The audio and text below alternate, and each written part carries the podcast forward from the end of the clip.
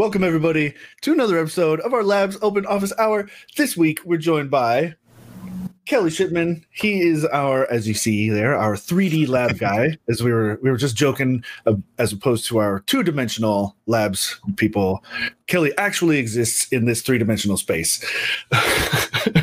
uh, man, so uh, yeah, I'm I'm kind of excited for this because I've been seeing uh, quite a bit uh, from Unreal in. So you focus a lot more. Well, actually, go ahead and explain a little bit what you do about for for your space of things in labs. Sure. So I'm in charge of 3D content creation and um, game dev, real time 3D stuff. Um, so I don't do like the rendering packages, Okay. although um, I'll probably be taking that over um, next year sometime. Mhm. Um, so that uh, William can focus on some other stuff. And it kind of fits more together. Just all 3D stuff will be one person. That makes sense. Um, so that's why I kind of I'm generally the 3D guy. Um, lately, it's pretty much 100% focused on Unreal, um, Unreal Engine, because that is such a a growing uh, program. Such a like so many industries are um, jumping into it, trying to customize it for their workflows.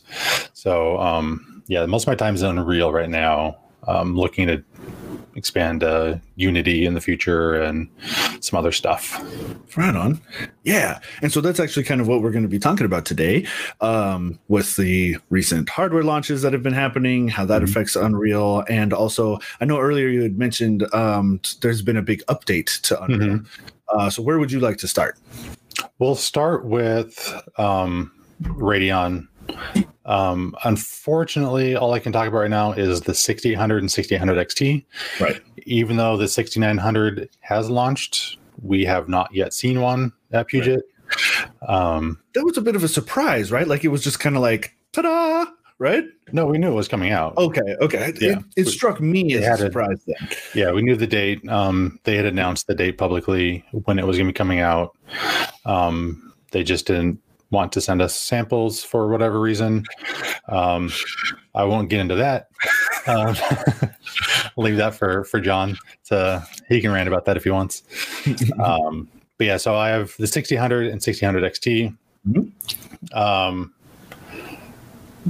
so yeah, before we get too into this, um, I ran, I did benchmarks on those cards on um, Unreal Engine 4.26 beta. So it was before the release of Unreal 4.26. Okay.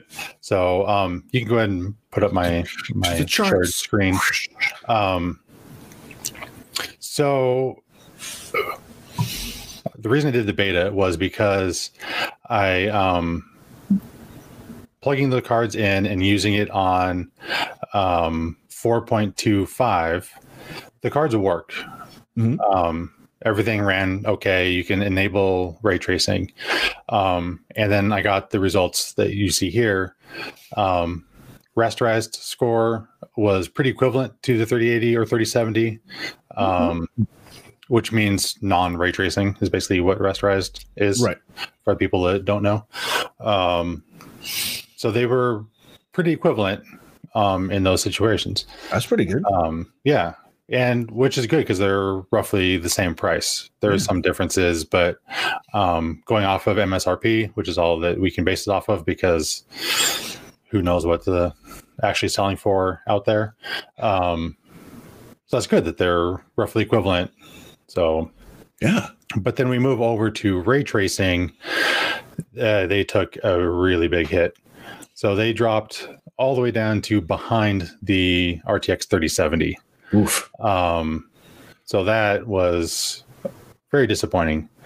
Um, and as I'm like looking into what's going on, trying to see what maybe I need to change, need to do anything. Mhm. Um,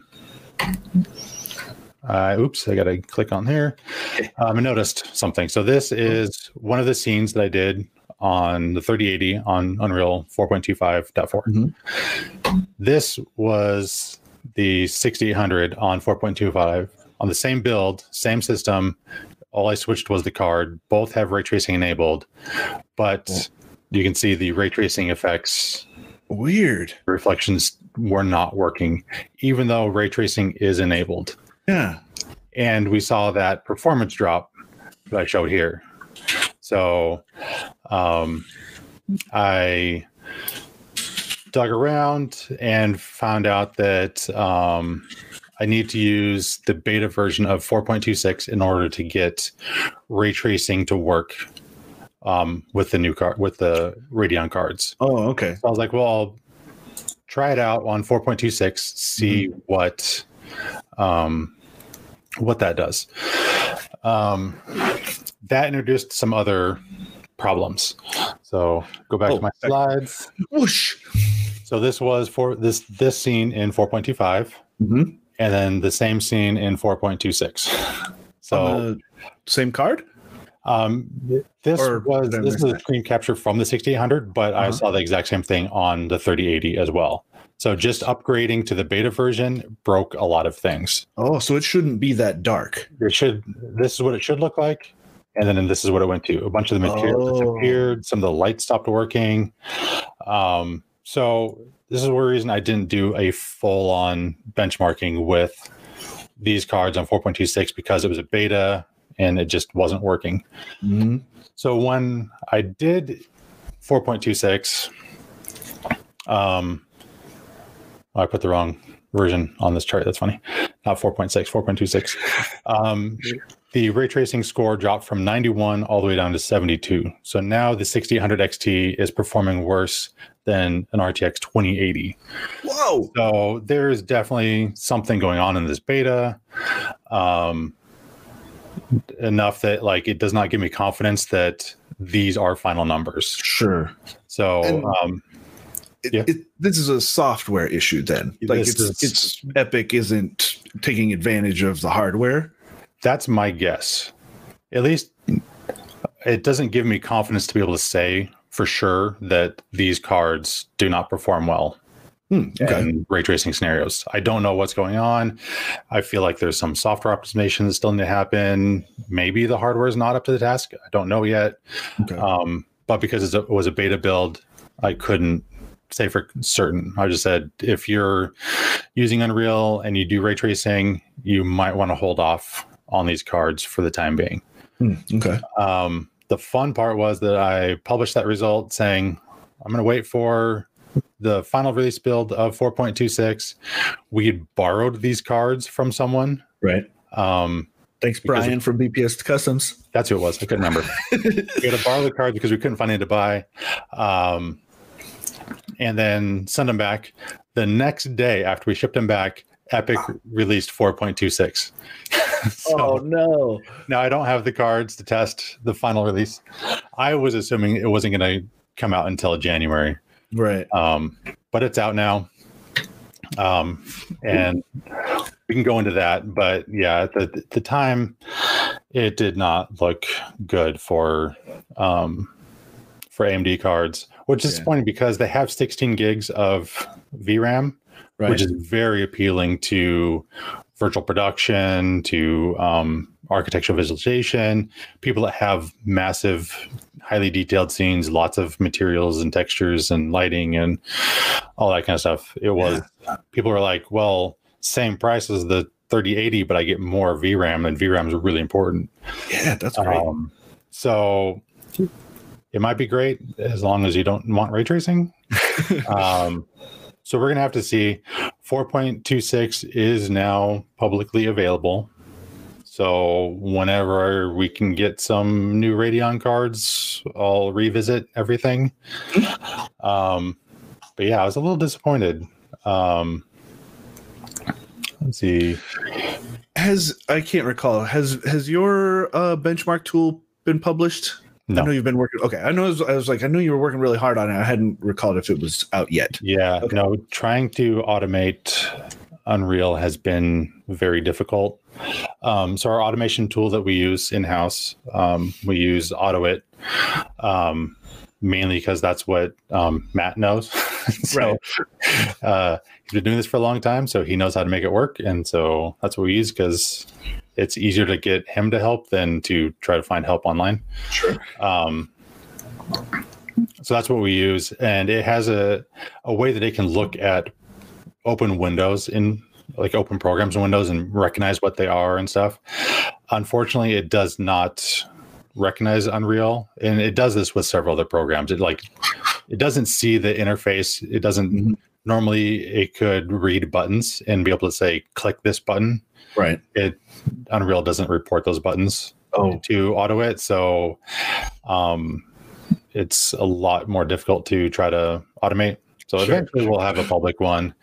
Um, there's a lot to go beyond just um, the programming because like my sample files i think i am close to 40 gigs of stuff and that's for four scenes wow. like that's not a lot of stuff um wow so it's it's a big it's gonna be a big project yeah big download so I, I don't know we might need to figure a way to simplify that to make it yeah. something that is reasonable to for someone to download and run on their own system. But eventually we'll get there. It's just I still have a long ways to go with getting the the full workflow squared away. There's a bunch more new stuff in the 4.26 that I can talk about in a little bit. Ooh, um, yeah. That I'm going to look at adding. Um, yeah. Yeah. So and uh, wow. uh, Julius Tech has a good comment about 4.26 brings multi GPU support, and we're yeah. talk about that because awesome. it kind of doesn't. Uh, it kind of doesn't. yeah. Okay, what do you mean? Uh, well, let's just go through. Um, oh, more all the new stuff. Pretty 4.26. So this adds a lot.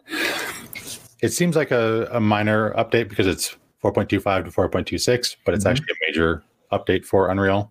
Mm. Um, uh, keep in mind, four Unreal 4 came out six years ago now. Okay. So, like, a point to whatever is still a major update. Sure. Um, so, we'll run through a bunch of these real quick. Um, sky, cloud, and environment lighting updates. Just massive overhaul of how clouds work. Those are volumetric clouds, so they're like actually have volume to them. No, there's not just a painting.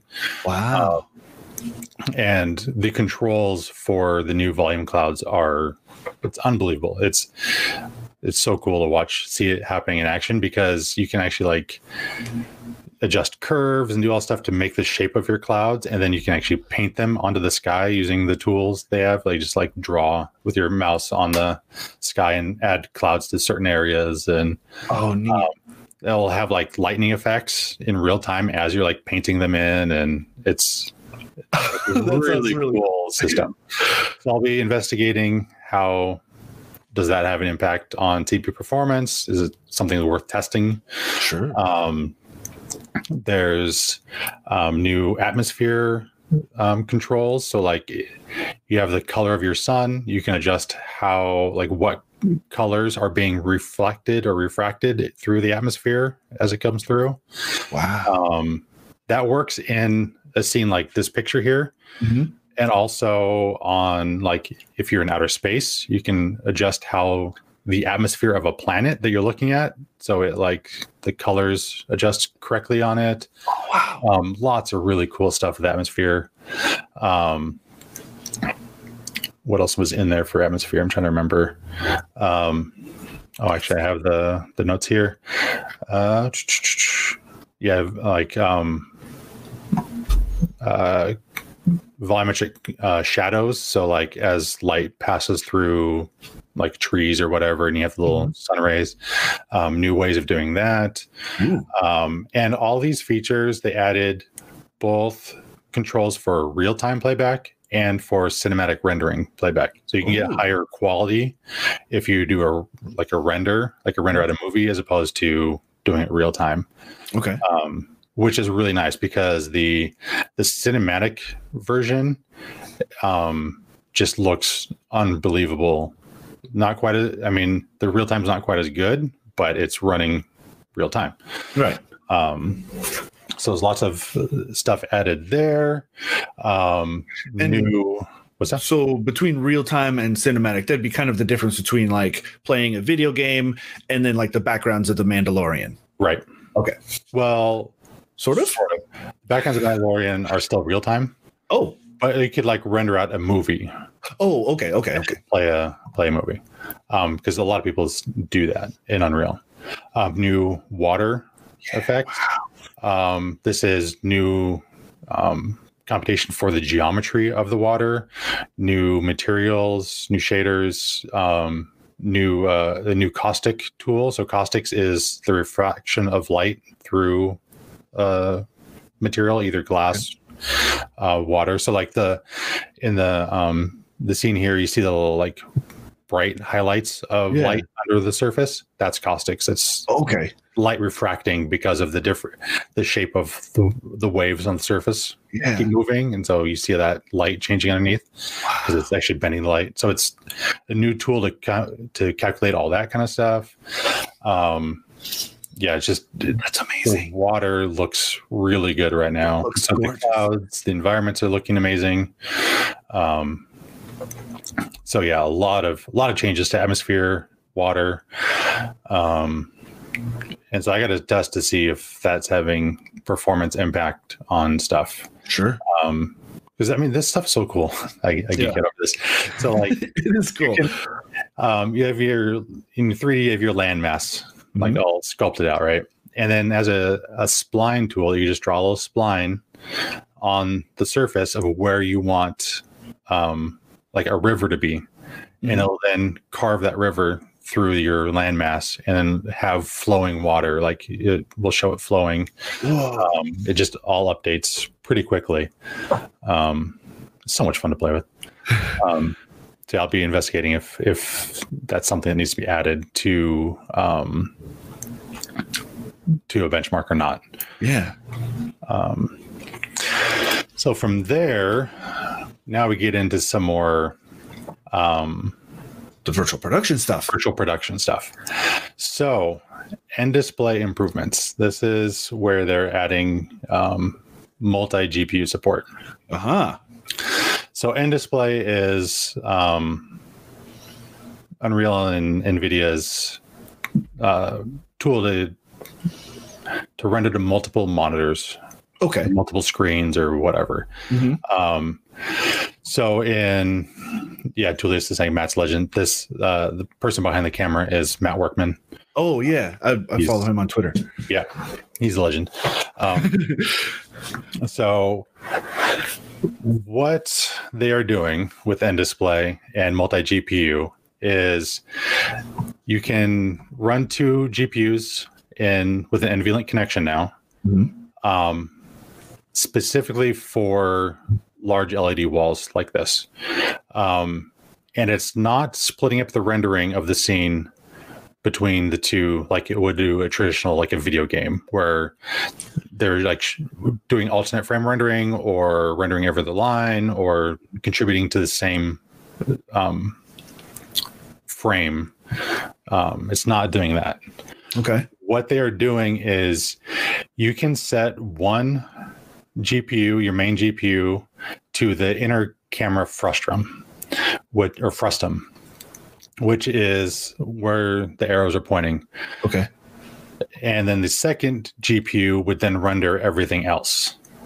So the uh, outside of that little box, you can kind of see a box there where Yeah.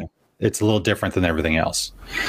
So what happens in Unreal is the camera's motion tracked, um, and it is changing what is seen in that um, frustum based on the position and angle of the camera. So Uh-huh. that'll so from the camera's point of view, the perspective changes.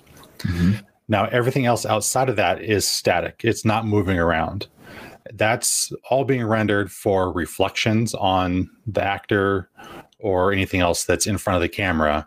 Okay. So that way, if the camera moves, that stuff's not moving in the reflection. It looks correct.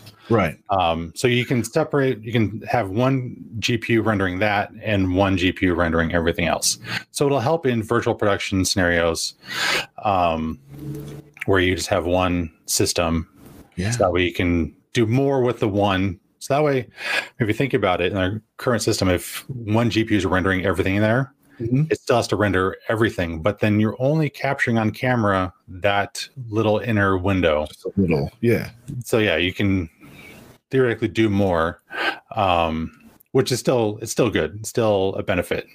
But I, I just don't want people outside of virtual production to be like, oh yeah, multi GPU, I can finally do SLI and Uh, all this stuff, and it's not going to help you in your um, developing a game or your VR project or whatever. You're not going to get more FPS because Okay. of this. Um, but it'll be good for for virtual production. Okay. So, and this is specifically targeted f- at virtual production. They did this for that Yep. market. Okay. It specifically said for large volume LED walls, and that's why it's it, you know you have one for the frustum, frustum, one for everything else. Mhm. Um, Cool. That's pretty So cool. uh, yeah, but then a virtual production person is going to have to have some other considerations because not only do you have the two video cards Mhm. in your system, you're also going to have a um, sync card because you need a quadro sync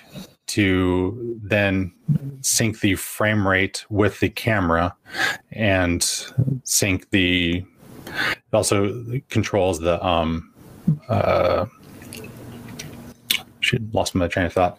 Controls the um i can't remember what it's called now.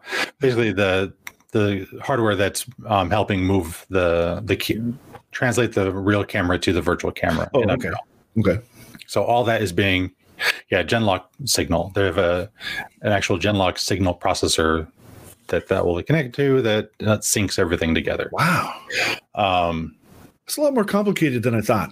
Uh, you know, uh, you- Yeah. you think about it and you're like, oh, it's just like a big monitor, no big deal. But it's Yeah. there's some there's some serious stuff going on here. That's amazing.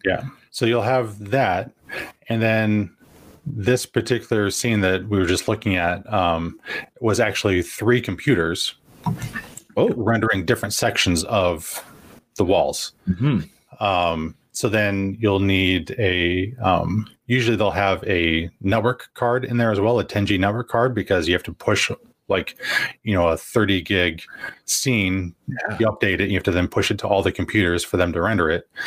Um, so you have that card in there. You might have, you know, a capture card. Like, you have to balance. Do you have enough space to do two video cards or not? Right. um, I was just talking with our sales consultant with uh, um, um, a customer he's working with that they're doing that. They have eight computers, I think they said, that are running different sections, and then one's like a master computer that is for the editor that can then send things out to everyone else, and um, they're just going to have too many add-in cards to try to do this. Not to mention, so they're doing Quadro RTX 6000 or 8000s. Okay. So if they wanted to do this multi GPU support, that means every single computer that is rendering part of the wall needs to have the two GPUs. Right. So if you have, that means if you have a, a computer that's rendering this wall over here on the side that the camera's not pointing at, it still has $16,000 worth of GPUs in it. Jeez. And so, like, uh, is this, and it's basically just for lighting. yeah. so it's, it's going to help some people. It's really going to be nice. Um, this not you're not going to see someone doing that love love stuff probably on 3090s because you can't do the quadro sync cards Right. can't gen lock everything down um, i suppose if they're doing a big wall like it's just a flat wall and it's um, Hmm. they just want one system it could work Okay. you have to figure out how to gen lock the camera to the wall so you don't get like screen tearing and stuff Yeah. um, but I mean, it's it's an option. Huh. Um, so yeah, it- it's going to be cool. Um, I probably won't even end up benchmarking that Oh, um, right. because it's kind of niche and like Okay. you already know what the performance is going to be for one card, and if you're in the market for two to do this kind of stuff, you're just going to buy it. Like, you know, Yeah. Um, not to mention, I don't even know how I would begin to benchmark dual Cool. GPUs in this scenario. I, I don't even know. We would need to build a giant volume. Yeah, because really, I think that'd be the only way to, to actually do it would be to have to do it, right? Yeah. Like you couldn't you couldn't fake it. Not very easily. Yeah, And um, it'd be probably more expensive and just and tougher to to fake it than to just throw up a you know we'd, And- we'd make our own production company. right. And not only that, like if you would do that, and then you'd have to have the sync card, which it's going to limit your FPS of the rendering to the FPS of your camera. Right. So if you're shooting in 30 FPS, that's all you're going to get. Um, it's just going to allow people to do more. Is basically the better way to look at it. Not are you going to get better for FPS? It's like can you have more effects on screen? Right. Because either way, you're getting 30 FPS. Mhm. Um, so yeah, it's going to be cool. It's not the multi GPU that um, most people are hoping for, but Yeah. it'll help. So Tullius did ask. He was wondering if we if we're going to be. Um, he says, "Have you thought of a lineup of machines dedicated to virtual production in Unreal, uh, artist machines, motion capture data system, and render nodes?" Um, that So what I'm looking at right now is basically we have an Unreal Engine platform, Mhm. right? Um, it's getting difficult with the the people that are using Unreal Engine for things outside of game design, like how vastly different they're using hardware. So I am looking at breaking that up into workflows instead of um, just the software. Sure. So like maybe art, like using artist or render node or whatever. Because like uh, I don't know if anyone's familiar with um, some of our articles on on our website, but we have we're right now everyone's working on these best PC4 articles, which like the here's the good, better, best PC for X. Photoshop? Yeah. Yeah. That works for a lot of programs. As I'm trying to tackle Unreal, it just that's not the way to do it because I can't say the best is to use a Quadro 8000 if you're developing games. Okay. But the in that case the best would be the 3090 or the 3080. But that's not the best for virtual production and so like Oh, how do I distinguish this stuff and Okay. so yeah, I'm looking at making it more Like use like- case. like- yeah. Because even even on the um actually let me see if I can um no, I don't want to find it. If uh, on Unreal's uh, website they have a like a diagram of a virtual production setup Mhm. like this PC does this, this PC does this. They have like three systems rendering the wall. You have the editors system, you have the capture system, you have like there's like eight different computers that three of them are rendering the walls and Yeah. the other ones are doing other things and um, they're all different hardware. Right. So yeah, it's I'm looking at how to best break that up. and and I suppose then that that would be kind of where you're starting from. That'd be your inspiration. Like, okay, this is this is going to be the best configuration for those three re- the three that are rendering the wall. This will be Mhm. the best configuration for the editor. This and so on. Yeah. Okay. Yeah, so like that's what um, I was talking with our salesperson about uh, for their customer that is doing a, a big LED volume. Is like, okay, the LED volumes are getting, um, they're getting Quadro 8000s, RTX 8000s because they needed the the VRAM. Mhm. Um, and they need the Genlock and the Quadro Sync and all that kind of stuff. But then they have an editor station who would then make any changes and then push that to all those systems. So that system's getting a 3090 um, because he doesn't need the Genlock. Um, so yeah, it's I'm gonna have to break it up somehow, but I'm figuring out how to you know not have 25 different Unreal systems um, is a challenge.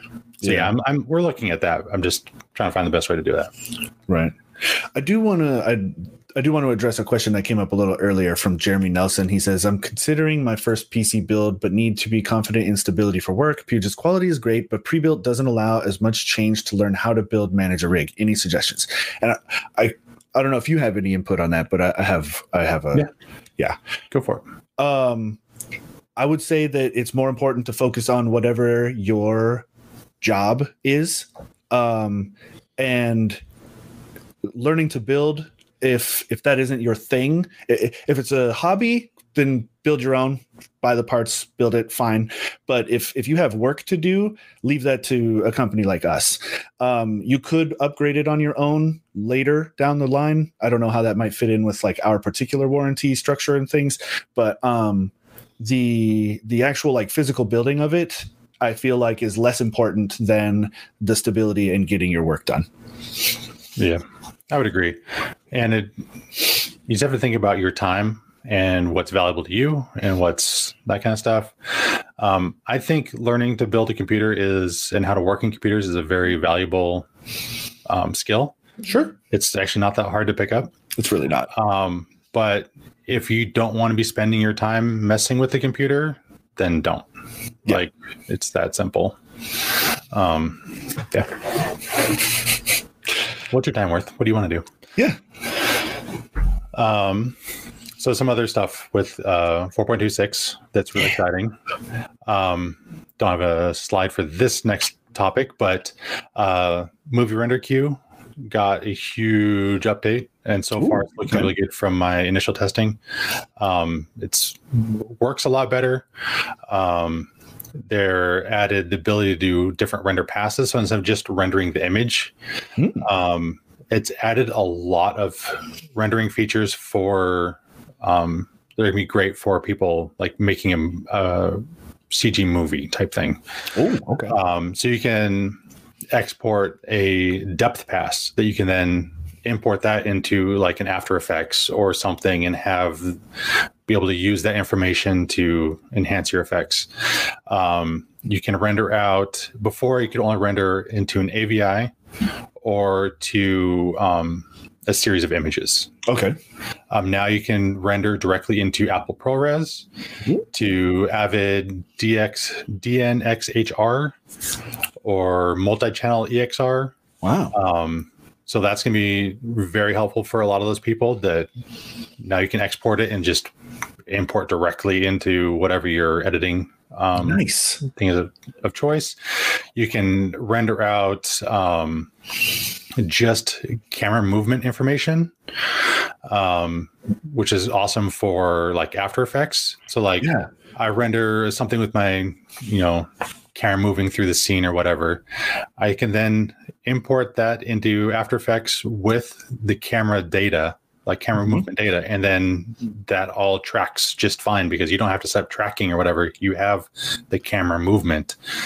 Um, yeah. So being able to um, use Unreal for movies, for like animated TV shows or whatever, just got a lot easier. that's so cool Um, yeah, and um, I've been looking at adding um, rendering videos back into the benchmark. I did it the very first time, Mhm.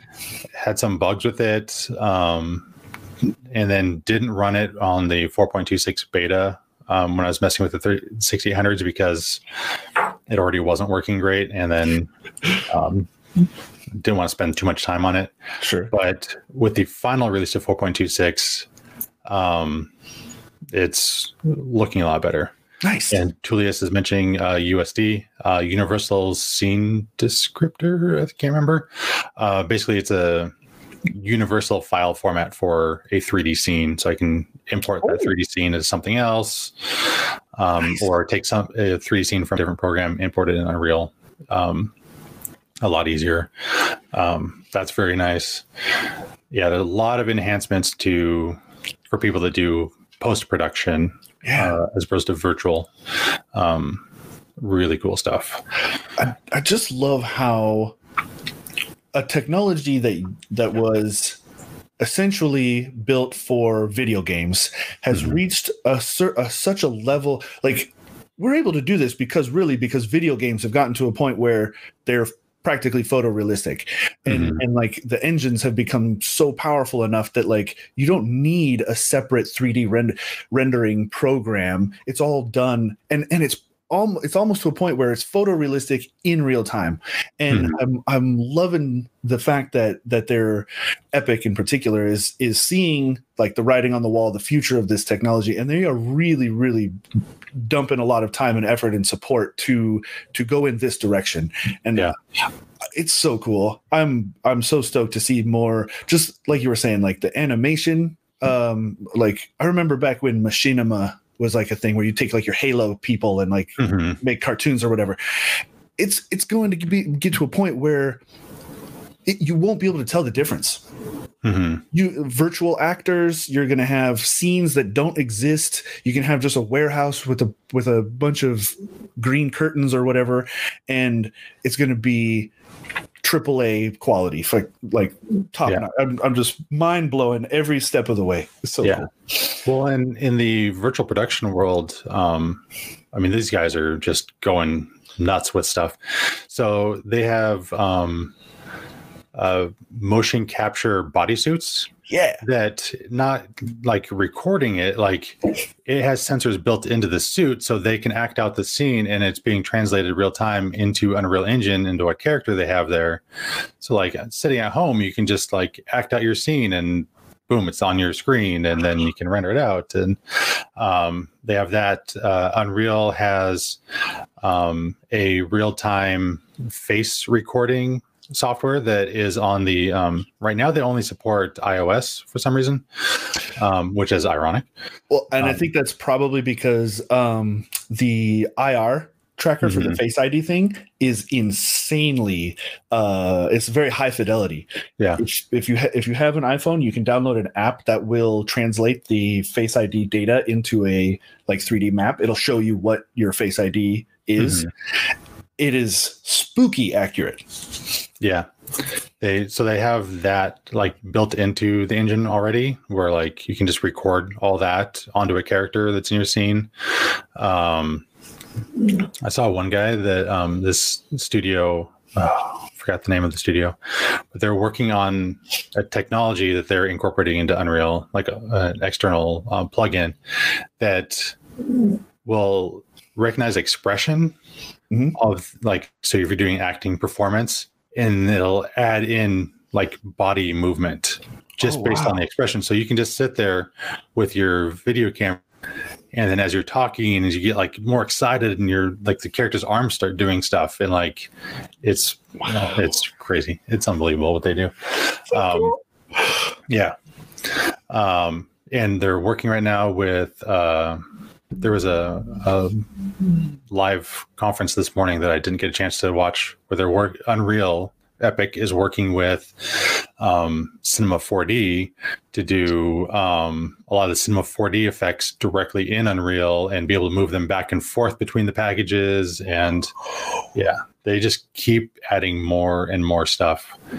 Um, oh yeah, it's it's a bit intimidating to try to learn, but it's, it's really cool.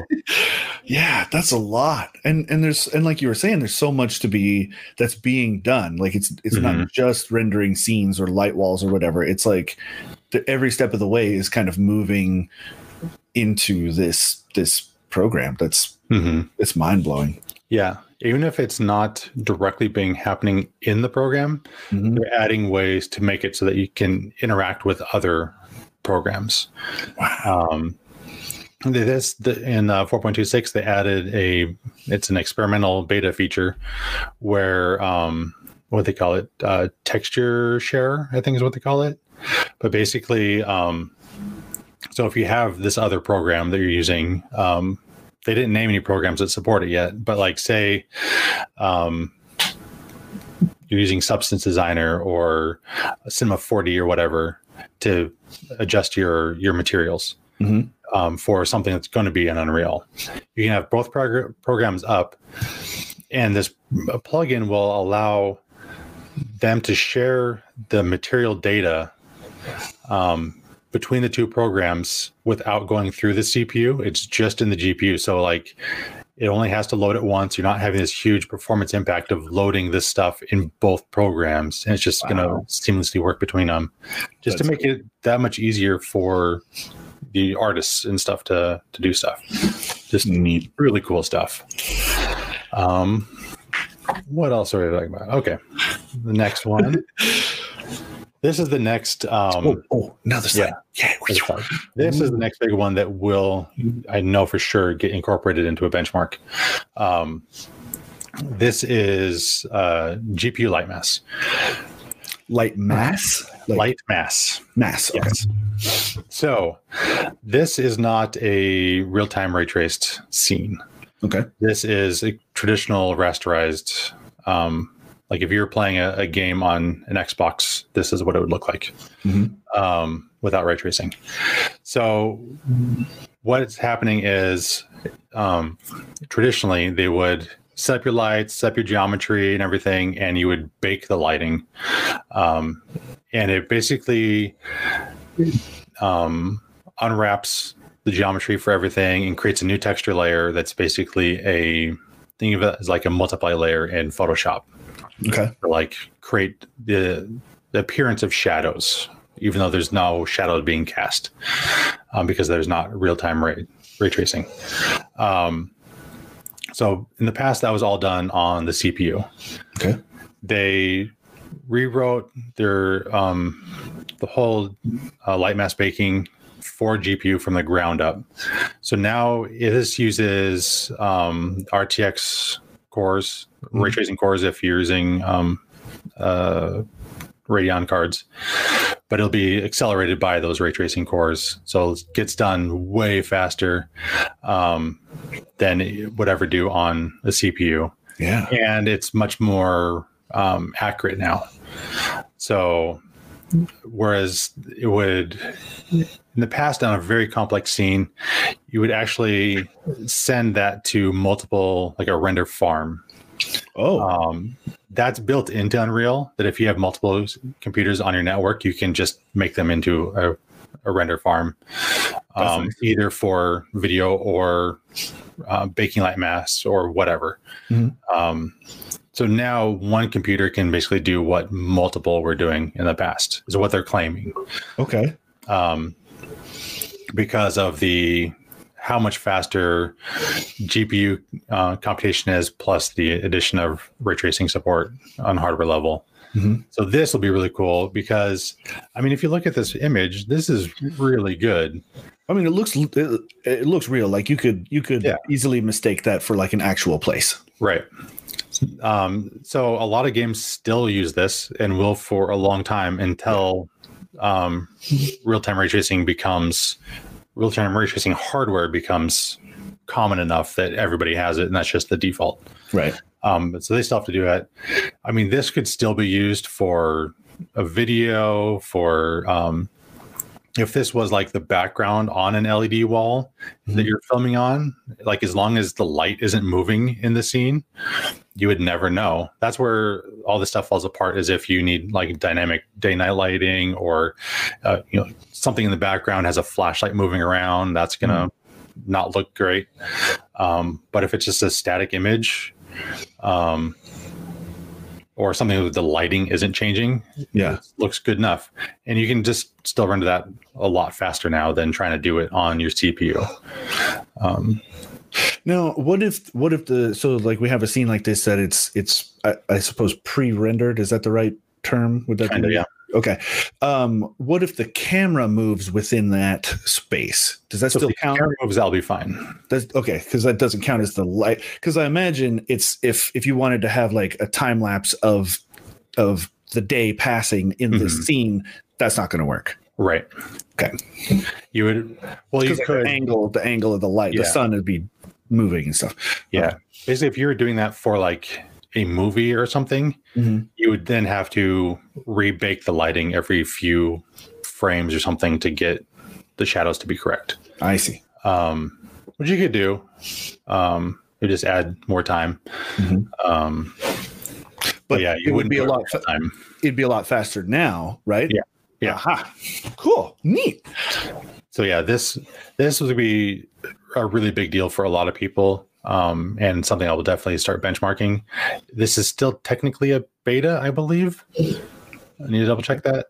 Like it's a it's a plugin that is Unreal's weird. They have plugins that are basically built in that you have to then just enable. Um, but yeah, I'm gonna definitely be looking at this because this will um, be used by a lot of people. Sure. It does require you. It's this is where the it seems a little weird. It requires you to have a ray tracing enabled video card Sure. To it's- do it's something that would not be ray traced. so, Huh. but this will then make Oh. more accurate for people. Like if this is for a game, for say, for example, Yeah. I have the ray tracing hardware, so I use that to make a more accurate lighting scenario. So that way, the packaged game looks better for someone that it does not have ray tracing hardware. Right. It's basically what's happening. That's kind of cool. It's like pre-calculating, so you don't have to do it real time. Right. Which is why it was already being done on the CPU. It was just really slow. Sure. um, like in uh, I did the light baking for the CPU testing, and I set it to medium on the scene that I was working on because there's preview, um, low, medium, and cinematic are the like options you have for quality level. Mhm. Um, so I was like second from the bottom, and on the 10 700k Mhm. the sample I was doing was over an hour long to render that light ba- light baking. Um, so like, and that's not oh. a very complex. That wasn't a very complex scene, Yeah.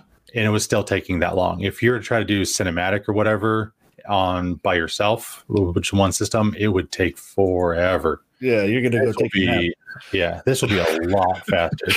Wow. That's cool. So it'll be this will be a big one that I will definitely add to to the benchmarks. that leads me to the thought if if they have the ability to do like a render farm which would be cpu based right Mhm. i i imagine then if it's not already a thing soon you could do that to and distribute out to a gpu Mhm. render farm like i got a, Yep. rack of of 2u servers with eight gpus a piece, and now i can just Yep. knock that stuff out Yep. oh, Yeah, Oh. uh, well, that's, they've said that that's the plan. They just, for the time being, they don't have that um, integrated yet. right Um, but yeah, like in a in a game studio, you can technically set all this stuff up to like render on every artist machine that's there, like overnight or whatever, yeah because they're not there. So just send it to whoever, and it also um, it monitors this the computers to Mhm. see if it's being used or not. So you can set it up to if not being used, then queue up that system for this and cool like that. So yeah, for the time being, this GPU light mass specifically is not able to be shared, okay um, but it will be eventually. Well, I mean, and it's brand new, right? So like Yeah, you don't expect all the cool yeah, you don't expect all the cool bells and whistles right away. Mhm. That's amazing. That's Yeah. cool. Yeah, so especially for you know that um, very small team indie developer that's trying to make something that still looks really good, like they're going to be all over this because um, right now that's the big draw to real time ray tracing is Mhm. that it dramatically speeds up the development time, like the amount of time an artist has to do to make the scene look good um, goes down significantly when the lighting just works the way it's supposed to work Yeah. Um, don't have to do all these tricks to make the reflection look right or whatever. It just all works. So being able to have this speed up that process will definitely help a lot of people. Right. Well, and I have found as technology improves, and especially the things that end up uh, going quicker, Mhm.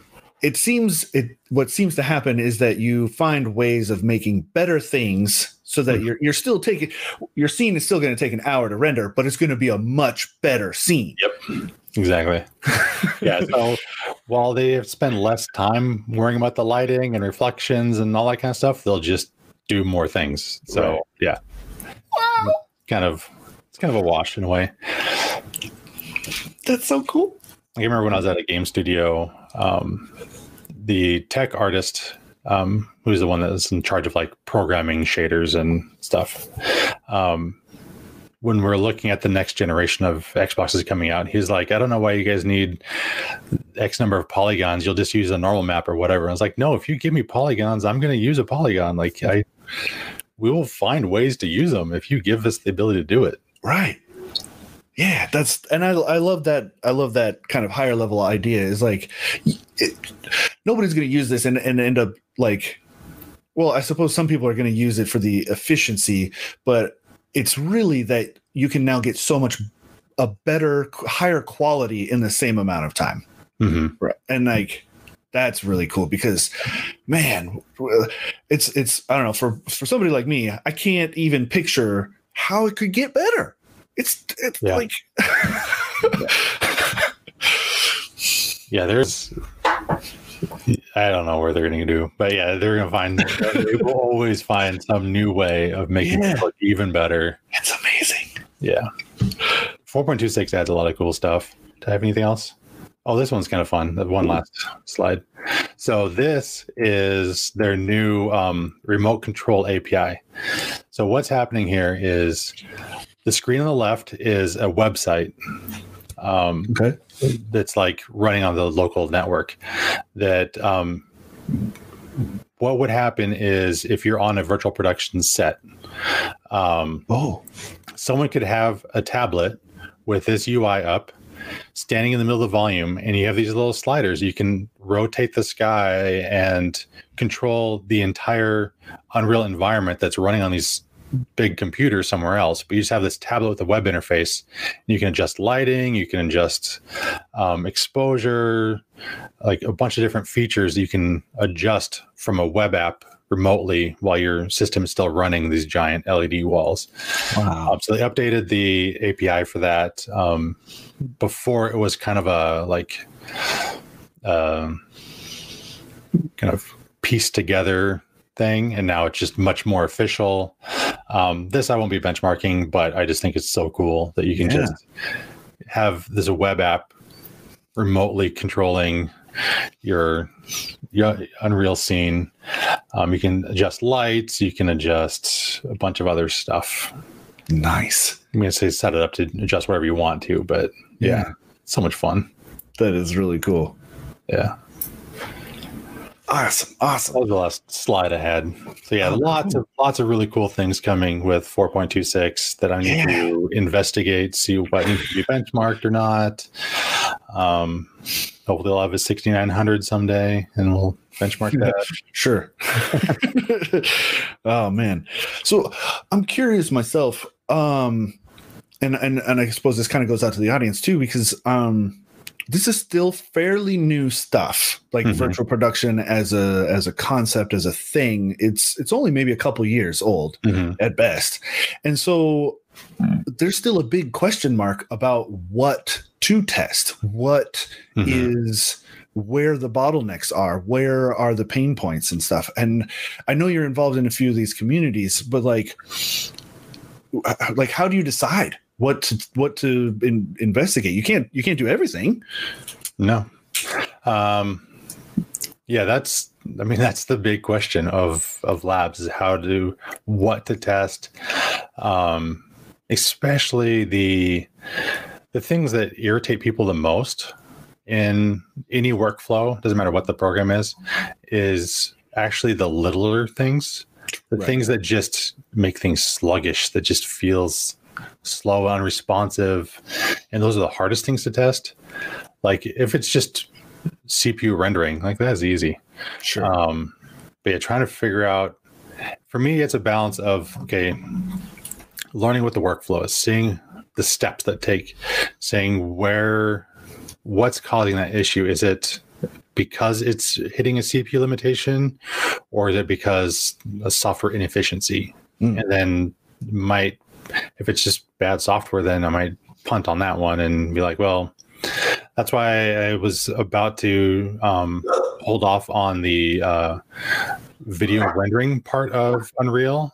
Um, was to wait for it to the software to be better, so that way I could know for sure that it's the hardware that is speeding up or slowing down the process. i see Um, so yeah, yeah Oh, that's kind of cool. And so the, part of that for the audience is if you guys are into this sort of thing, I'm sure Kelly would love to know more about what you struggle with. And so that we can, I kind of, I kind of put a question out there on on Twitter and stuff um, in a broader general sense. Um, but since we have a specific topic today, if you know, do reach out. Um, Kelly's on Twitter, email, that kind of thing. Yeah any of the articles that I've ever written, feel free to comment on those. Uh, I was having a discussion with someone the last couple days about something he wants added to the Unreal testing that I'm going to look into. Mm-hmm. Um, it was something that was already kind of on my radar, but he kind of brought up some other other points um, and some sided things that I hadn't thought of um, nice. that I'll be adding. So yeah, definitely if you um, see me on Twitter or on one of my articles, feel free to make suggestions or requests or whatever, and I'll look into it because mm-hmm. the Unreal is used in so many different ways that trying to figure out who's using it how is very difficult. So yeah, let me know. Yeah. What What do you? Uh, so you say you were talking with somebody. Um, can you talk specifics? I mean, was mm-hmm. it in comments and stuff? What What in particular were they uh, looking for? So they're looking for um, importing large models into Unreal. Mm-hmm. Um, the import process um, can be kind of slow. Okay. But they're also looking at um, generating a collision mesh based on it or um, generating uh, LODs, um, which are which both are... things. So LODs are level of details. Okay. So um, basically, and this is used for games specifically. Um, it's an optimization thing.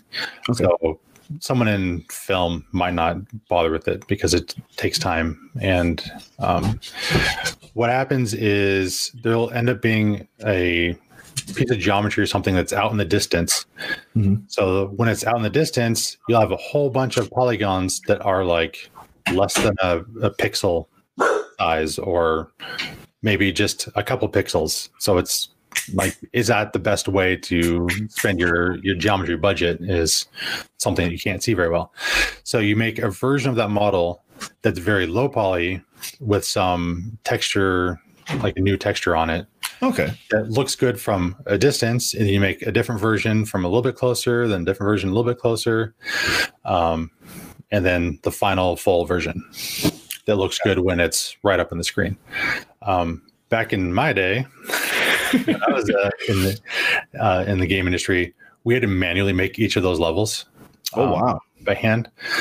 Um, now Unreal has a tool that will do it for you. You tell it how many levels you want, and it'll um, compute it all for you.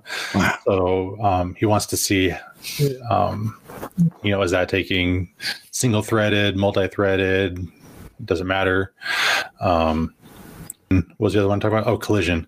Mm. Collision mesh was um, so when you put an object into Unreal, it nothing will collide with it. It just you can walk right through it. You sure. can.